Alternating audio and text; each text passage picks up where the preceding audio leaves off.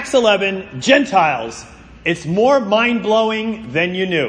And this has been easily the most mind blowing study that I've had an experience with in a very, very, very, very long time. And today's sermon is much more teaching than it is preaching.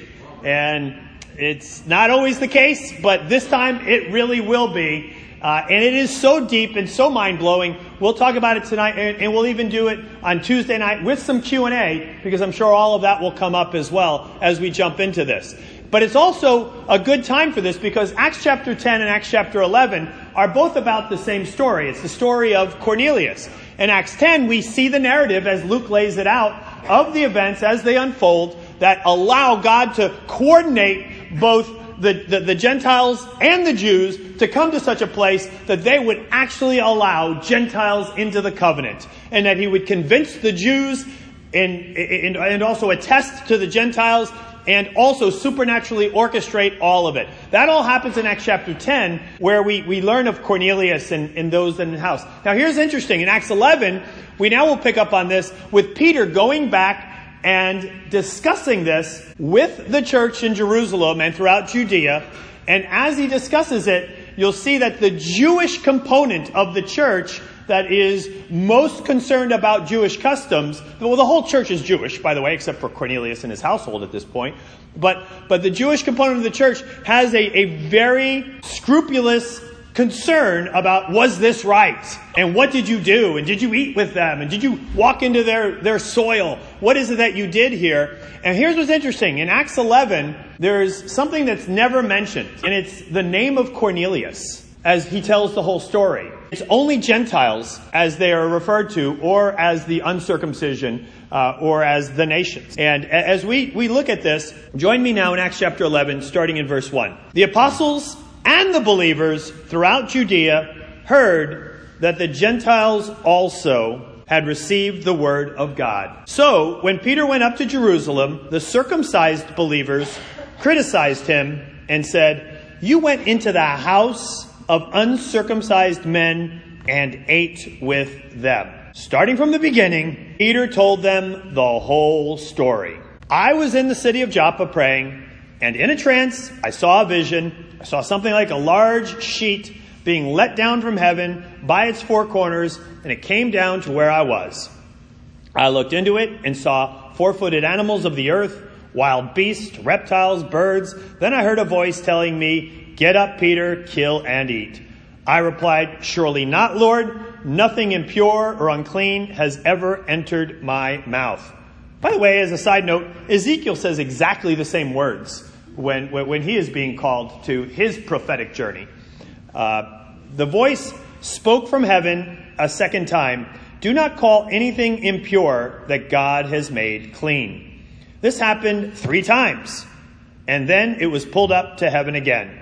Right then, three men who had been sent to me from Caesarea stopped at the house where I was staying. The Spirit told me to have no hesitation about going with them these six brothers also went with me, and we entered the man's house. Now, again, Cornelius' name is, is being, in, in a sense, removed from this to not make this a big deal about any one particular person. Luke is trying to help us understand this is about the bigger picture. This is about Gentiles, the nations, the uncircumcised themselves. Anyway, we went into the man's house. Verse 13. He told us how he had seen an angel appear in his house and say, Send a Joppa for Simon, who's called Peter. He will bring you a message through which you and all your household will be saved. As I began to speak, now he's gone there, the Holy Spirit came on them as he had come on us at the beginning. Then I remembered what the Lord had said John baptized with water, but you will be baptized with the Holy Spirit. So if God gave them the same gift he gave us, who believed in the Lord Jesus Christ, who was I to think I could stand in God's way? When they heard this, they had no further objections and praised God, saying, So then, even to Gentiles, God has granted repentance that leads to life. And so we have a, a unique opportunity preaching through a book like this that we've already gone through all of the details of the story, and now we have it retold, and it gives us a chance on this Sunday to get into the mindset of this interaction between Peter and the Jewish Christians, which are basically all the Christians except those that were just baptized in Caesarea, all the Jewish Christians, and how they made sense of this interaction. And first, I want to talk about how a Jew made sense of a Gentile. But we'll also look at how a Jew made sense of God Himself, and even how a Jewish Christian would have made sense of God Himself. I will be looking at a lot of scriptures today, and I'll put all these notes up on our website. They'll all be there. I, want this to be driven home. I want this to be a time of remarkable maturity for all of us as a body to appreciate the fullness and the story behind the story here. Now, to a Jew, and especially Paul, who, who quotes quite a bit uh, from having been influenced, they would have been very well acquainted with what is known as Second Temple literature. Second Temple is, is, is every, everything from the, the time of the, the Second Temple around, you know, kind of 400, 500 BC, all the way until the present, until 70 AD. That is the Second Temple. Uh, throughout that whole period of time, there's a massive body of literature that, besides the Bible, that they would have all read. Uh, in coming days and weeks, I'll reference some of that a bit more. For right now, though, I will, I will just look at the Bible as we really kind of get our minds blown even by that. But, but one thing, just in terms of um, terminology, that's helpful for us is that Gentiles are also referred to in the Old Testament and the New Testament as the nations. So, for example, when Jesus says, Go and make disciples of all nations, that would have had to the Jewish ear very much a, a, a, a flavoring of Gentiles even in it, and would have been a mind blowing commission from Jesus before he ascends into heaven. Uh, but whenever you see the nations, Old Testament or New, know that that's an inflammatory phrase, to say the least. Uh, even the idea that to Abraham, the great promise of God given in Genesis 12, that you will be blessed and you will be a blessing to all nations. Very big deal because that is outside the paradigm of the Jew that Yahweh, our God Yahweh, would somehow have something to do with all the other nations. And all of that has everything to do with how they thought of the nations and how they thought of Yahweh and how they thought of the gods that those other nations worshiped. So this is what we're going to get into to be able to understand that a little bit better, to appreciate what a big deal it is for Peter to cross the threshold onto Gentile soil and talk to people that are not of the people of Yahweh. Not the allotment to Yahweh, not the inheritance of Yahweh, but yet another nation. But before we can get into the nations, there's one more thing that has to be understood from a Jewish mindset at this time, and it is the nature of God Himself. And all of this is kind of, you know, buckle your seatbelt type stuff. Because this stuff is, is really quite remarkable and, and stuff that we've not really talked about a whole lot as a church, but it, but it has everything to do with why the Gentiles were so reviled.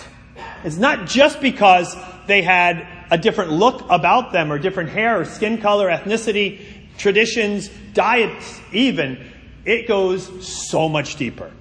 So, so, so much deeper than, than even that. So, again, to, to first appreciate this, we, we've got to start with God.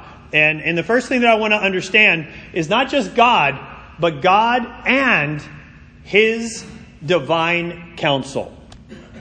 And as we appreciate God and His divine council, there's a, a, whole body of scripture throughout the Old Covenant. Uh, oh, it, it, it appears some 75 times the idea of the council of God. We looked at it a little while ago when we talked about the commissioning of Paul. And as Paul was taken up to the third heaven, according to his own testimony in 2 Corinthians 12, uh, we, we saw that that's what prophets did when they were being commissioned by God. God says to Jeremiah in Jeremiah 23, verse 18, Who among the false prophets have stood before my divine council? Who have received or seen the word if they've not been before that divine council?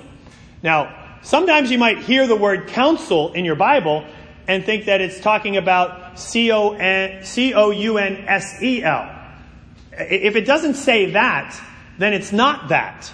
If it says C O U N C I L, then it is a council as though it were like a, a Sanhedrin or, or, or, some sort of a kind of a, a body of, of, uh, of legislators of some sort or another with Yahweh, the Most High God, presiding over that.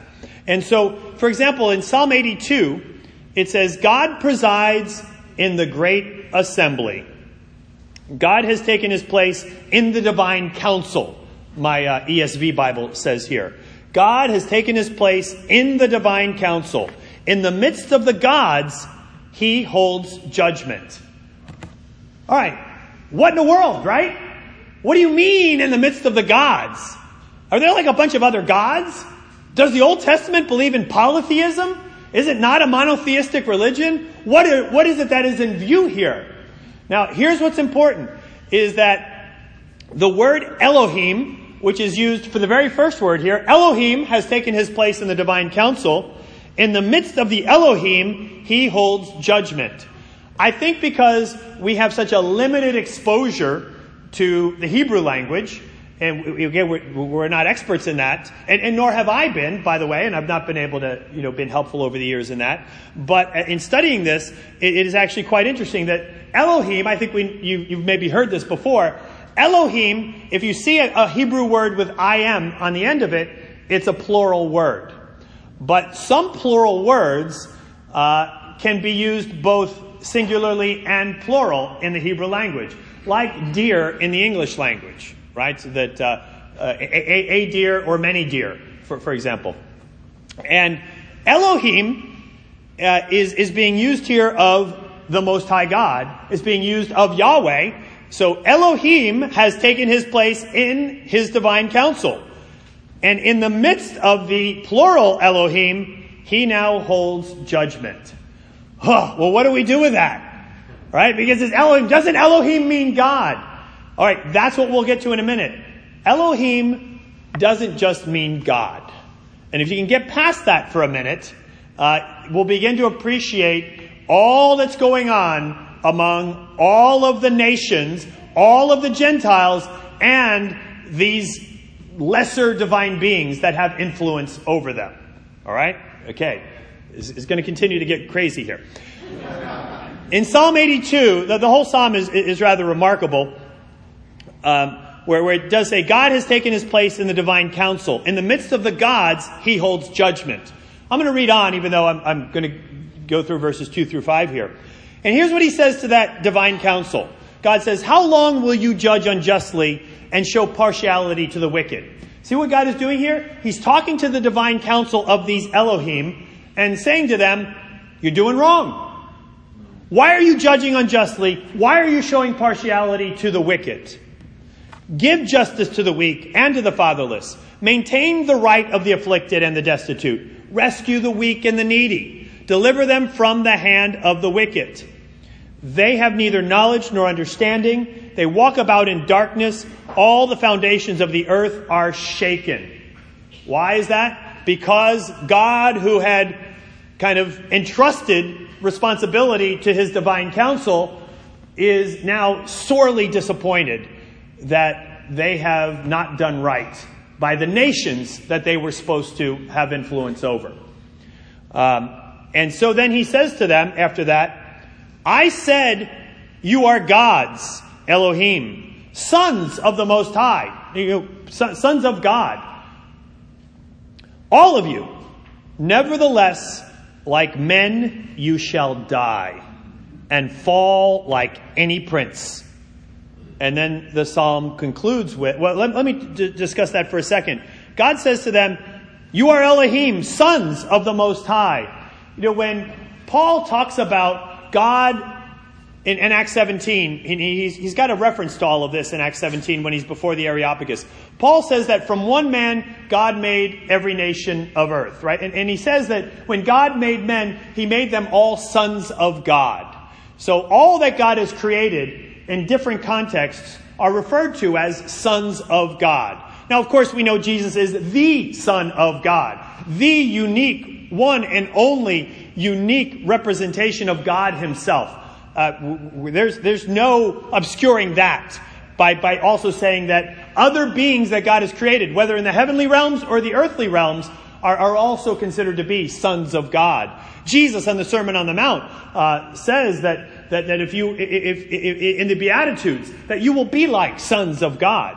Uh, so again, don't allow that phrase to kind of throw you too much, uh, but, but to recognize that the phrase just to be sons of God is that these are ones that God has, has, has created. These are ones that God has made. Uh, again, Jesus, in being the Son of God, is not created or made, however, uh, and so he holds a very special place with that. Okay, moving on though. He, he says that even though you have this divine status, even though that you reside in the heavenly realms, you're going to come under subject to judgment and you will ultimately die like, like mortals and you will fall. You will fall like any prince, even though these divine beings are sometimes called princes and principalities. And then finally, uh, the, the psalmist says, Arise, O God. Now the psalmist is appealing to God. Arise, O God. Judge the earth, for you shall inherit all the nations. That's a mind blowing concept to a Jew because they did not consider that God had all the nations, just Israel. Israel was his portion. All the other nations, well, that's why they were bowing down to Baal or Ashtoreth or Molech or Chemosh. Uh, all of these other kind of corruptions of, of divine beings. We don't know if they were on the council of God or not. That's never been, been clear in any literature. But, but somehow or another, these nations be, began to make idols to these other gods that had dominion over them. Big deal. Big deal that, that this is the case. By the way, you think, well, yes, but weren't they just empty idols? Weren't they just blocks of stone? Doesn't Isaiah call them just that? Yeah, but what does Paul say to the Corinthians in 1 Corinthians 10, 18 to 22? about the idols that they worship. Because yes, they're idols, but they're not just idols. They're idols that have demons behind them. They're idols that have something really big. And that's why the prohibition against all of this, because there is something much bigger, much deeper behind it all. Okay. So, here's what I want to get to. This word Elohim in the Bible is used over 2,000 times. And, and not exclusively for the name of God or, or for the designation of God. Elohim is used from, from, from you name it. It's, it's, it's used of the sons of God are referred to as Elohim. Samuel, when he is raised from the dead by the witch of Endor, he's referred to as an Elohim. Angels are called Elohims. Demons, Elohims. Goddesses and gods. Uh, Paul uses phrases like princes, principalities, powers, authorities, dominions. All of them are, are also referred to as Elohim. So, what is this Elohim then? What does Elohim mean if it doesn't mean God? Elohim is much more of a designation of place and realm than it is of person or even characteristics of a person. Elohim doesn't actually even mean that you're godly or good. Elohim just means that you reside in the realm of the heavenly. You are, are not in the realm of the, of the, uh, let's call it corporeal or, or carnal or physical. Uh, and, and Elohim do not reside here. When an Elohim kind of, kind of translates into our realm, sure, he takes on that, that, that sort of fleshliness, but an Elohim, like Saul, uh, Samuel being raised from the dead, or angels or demons, or principalities or princes, or the archangel Michael or Gabriel, or, all of them, all are in the big Venn diagram of Elohim and are just subcomponents of that. The one that is also in there that I didn't include because I didn't want to cause too much confusion that is supreme over them all, who is the most high Elohim, is Yahweh. And again, because Yahweh is also called the most high Elohim, don't confuse Elohim with characteristics of godliness in terms of your morality. It, it, it actually has more to do with the realm that you inhabit. Everybody hanging so far? Tuesday night there'll be Q&A. All right. Mo- moving on. So again, to the Jew, they understood that there was God, Most High Elohim, but yet then there are angels and others and princes and principalities, and they understood all that, and they understood that God resided over his divine council. And, and think of the, some of the images in his divine council um, that, that we have from the Old Testament. Again, I already mentioned Jeremiah 23, prophets coming before the divine council.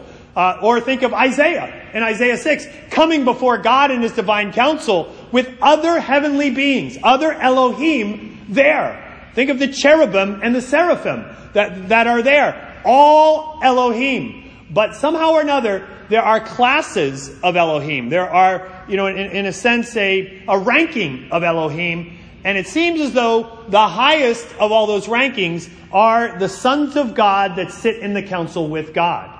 So, for example, in, in Genesis 1, even when, when God says, uh, let us make man in our image, yeah, we'll look at a Trinitarian view of that. That may not be actually what the Jew would have heard. Uh, a Jew would have heard God before his divine council. The, the council that was actually observing God who made heaven and earth according to Job 38. Job 38 says that your divine council was there when, when the earth was created. They rejoiced with you. They sang as the morning stars sang. Again, the divine council was there. So in the rankings of all these Elohim, all these heavenly beings, interestingly, angels are pretty far down.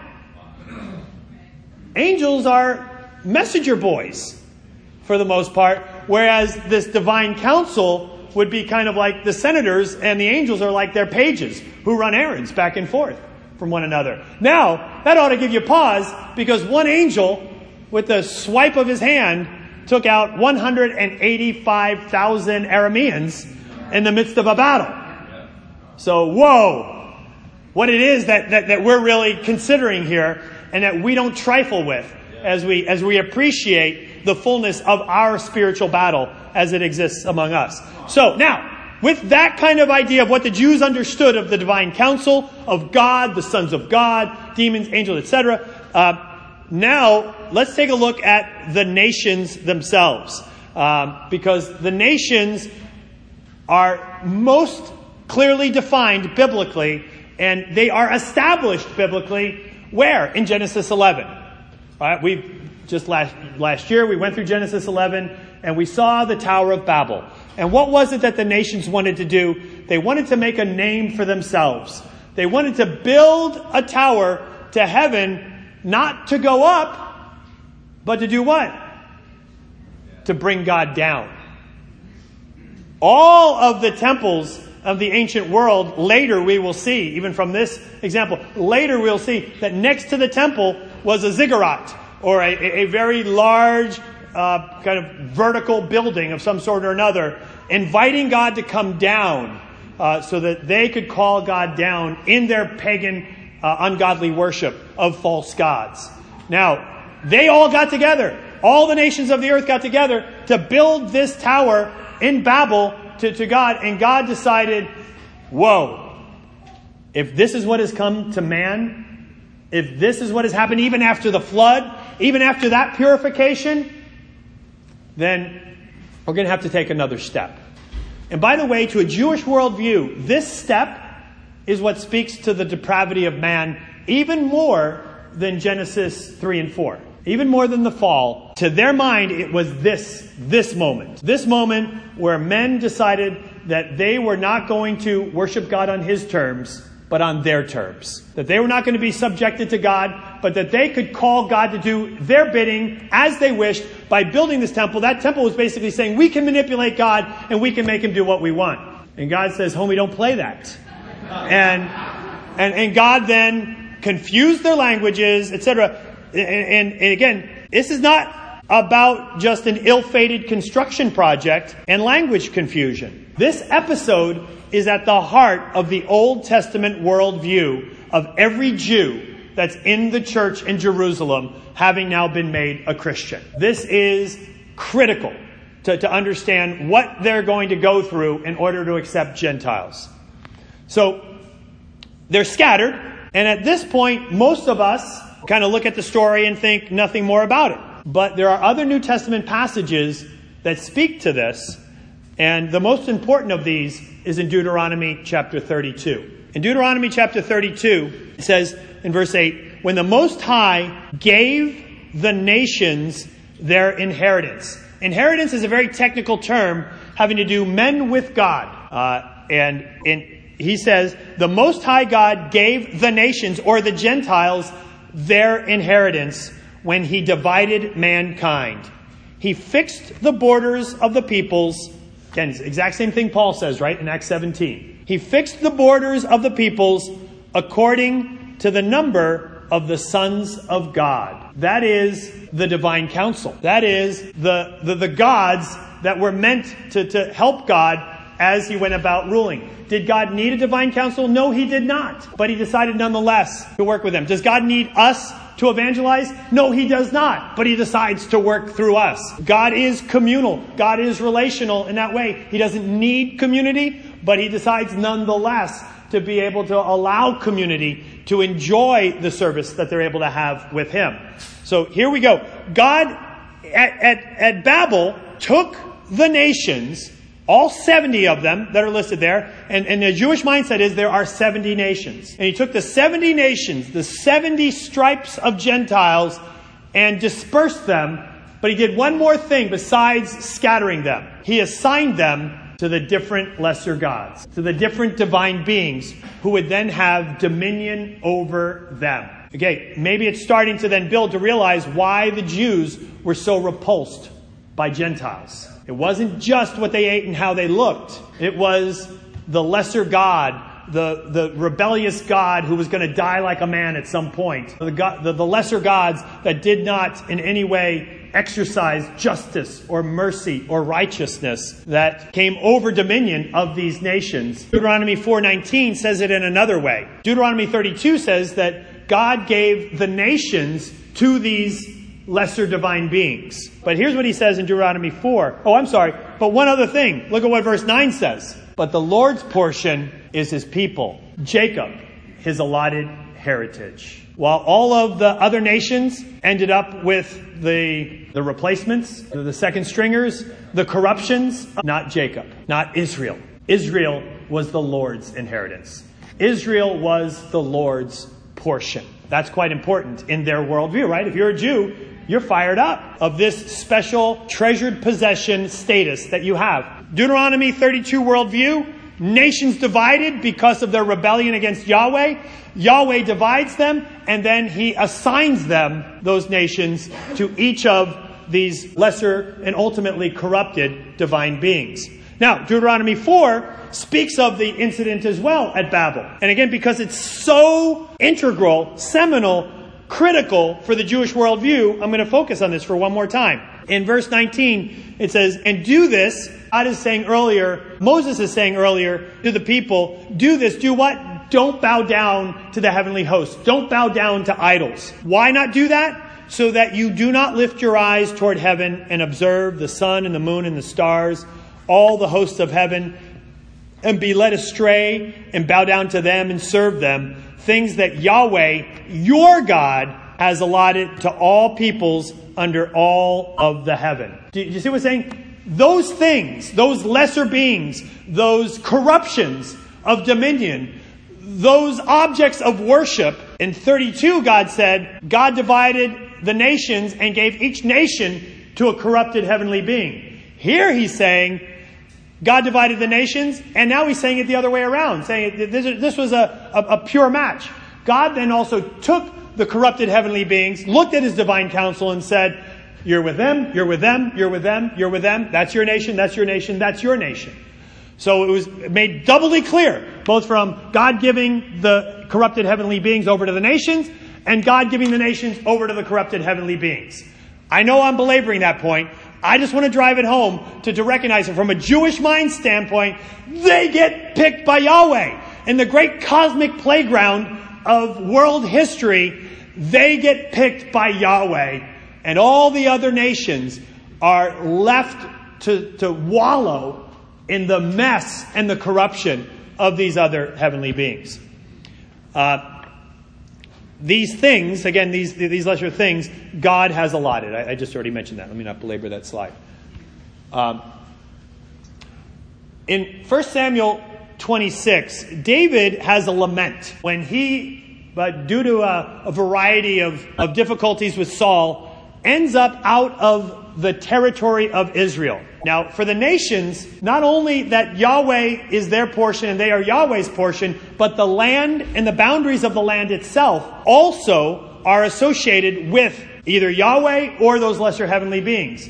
So, for, for example, if you're up in Babel, well, then Marduk or, or some other lesser god would be a, a god that would hold sway if you're in that land. But if you're in Israel, in the ground of Israel, well, there is where Yahweh has supreme. Now, David is sent over into Philistia, and he says, They have driven me today from my share in the Lord's inheritance. What is the Lord's inheritance? Both the territory of Israel and the people of Israel. And have said, Go serve other gods. And David is in turmoil over that. But does not David understand that God is not defined by any physical boundaries? Yes and no. We know that now, but a Jewish mindset at the time actually restricted, in their mindset, God to those physical boundaries, as did the other nations restricted the work of their God to their physical boundaries as well. Matter of fact, you see it, interestingly, hold on, in the story of Naaman in 2 Kings 5. Naaman is a, is a great general from Assyria, I believe, and he comes down and is healed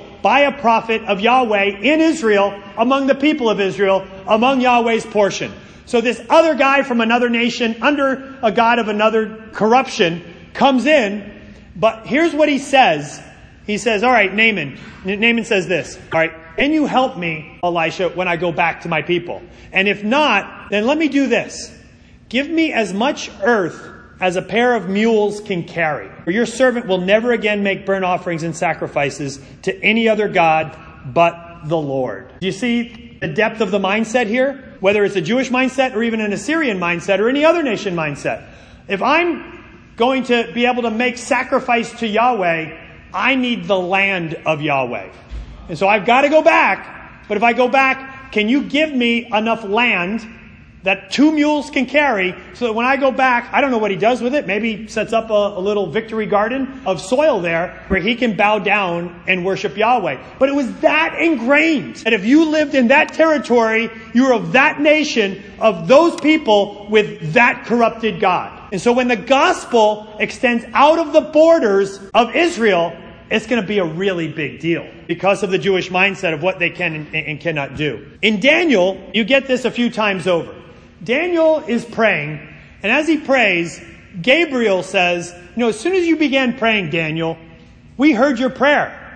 Who's the we? I guess it's part of the divine council. Now, Gabriel, as amazing as he is, whoosh, arrives in swift flight, right? Even as he's still praying. But he says, by the way, Gabriel, even an archangel of Gabriel, is still a messenger boy compared to the other heavenly beings. Anyway, he arrives to Daniel, and here's what he says Do not be afraid, Daniel.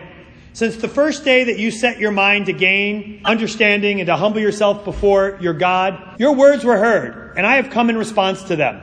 But the prince of the Persian kingdom resisted me 21 days. Then Michael, one of the chief princes, came to help me because I was detained there with the prince of Persia the king of Persia says here. This is a reference not to the physical king of Persia stopping an angel.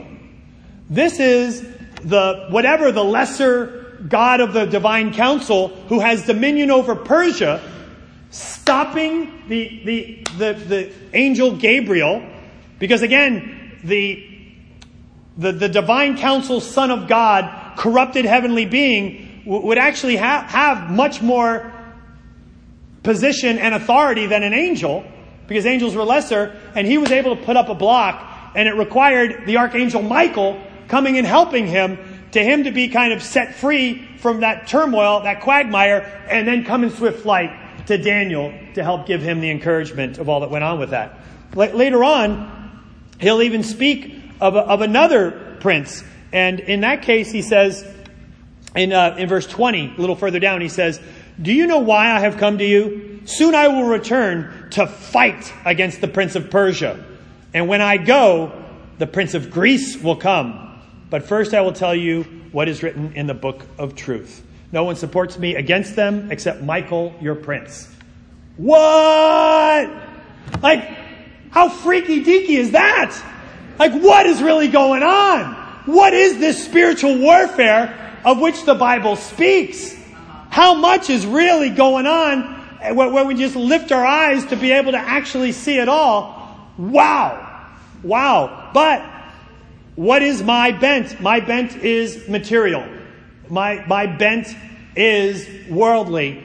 I don't like to think about those things. And if I can have a material explanation to explain even passages like this away, I run to them rather than embrace the fullness of the Jewish worldview, which was one that clearly understood of the spiritual realm, the spiritual battle, the spiritual hierarchy, and the most high God Yahweh with, with supremacy over it all. But nonetheless, allows the nations to have gone their way, but because of no merit in Abraham or no merit in, in Israel, chose Israel, and now Israel is going to be blessed and going to be blessed fully with, with, with the fulfillment of all of this. And the fulfillment comes in Jesus.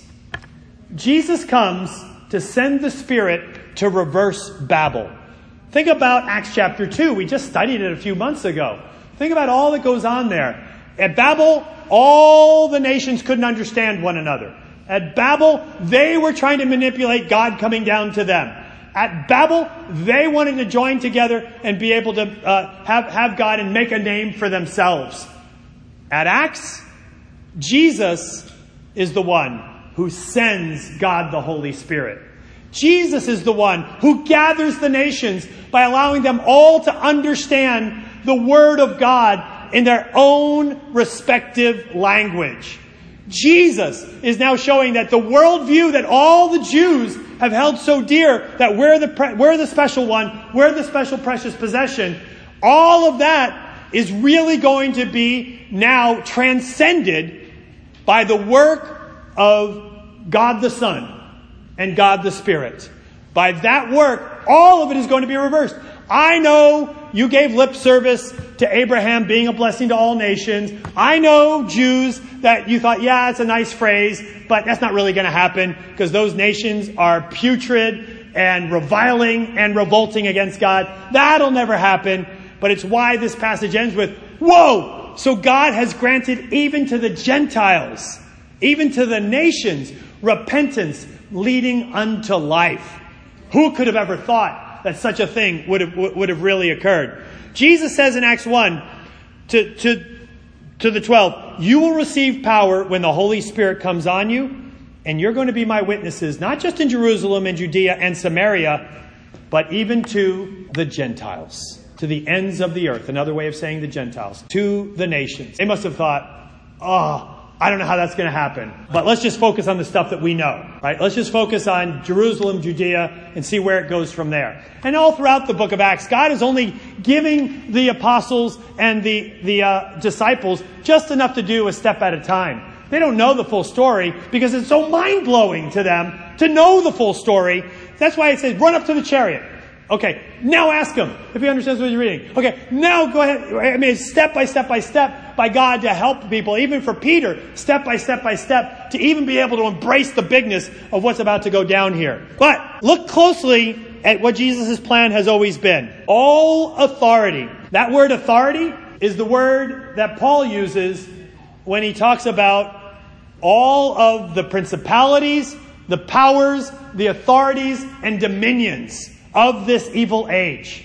Right? All spiritual authority is what Paul has in mind when he says about this spiritual warfare that we're in. Jesus uses that word rather deliberately to say to them, all right, all authority in heaven, in the heavenly realm among the Elohim, or in the earthly realm among the earthlings, has been given to me.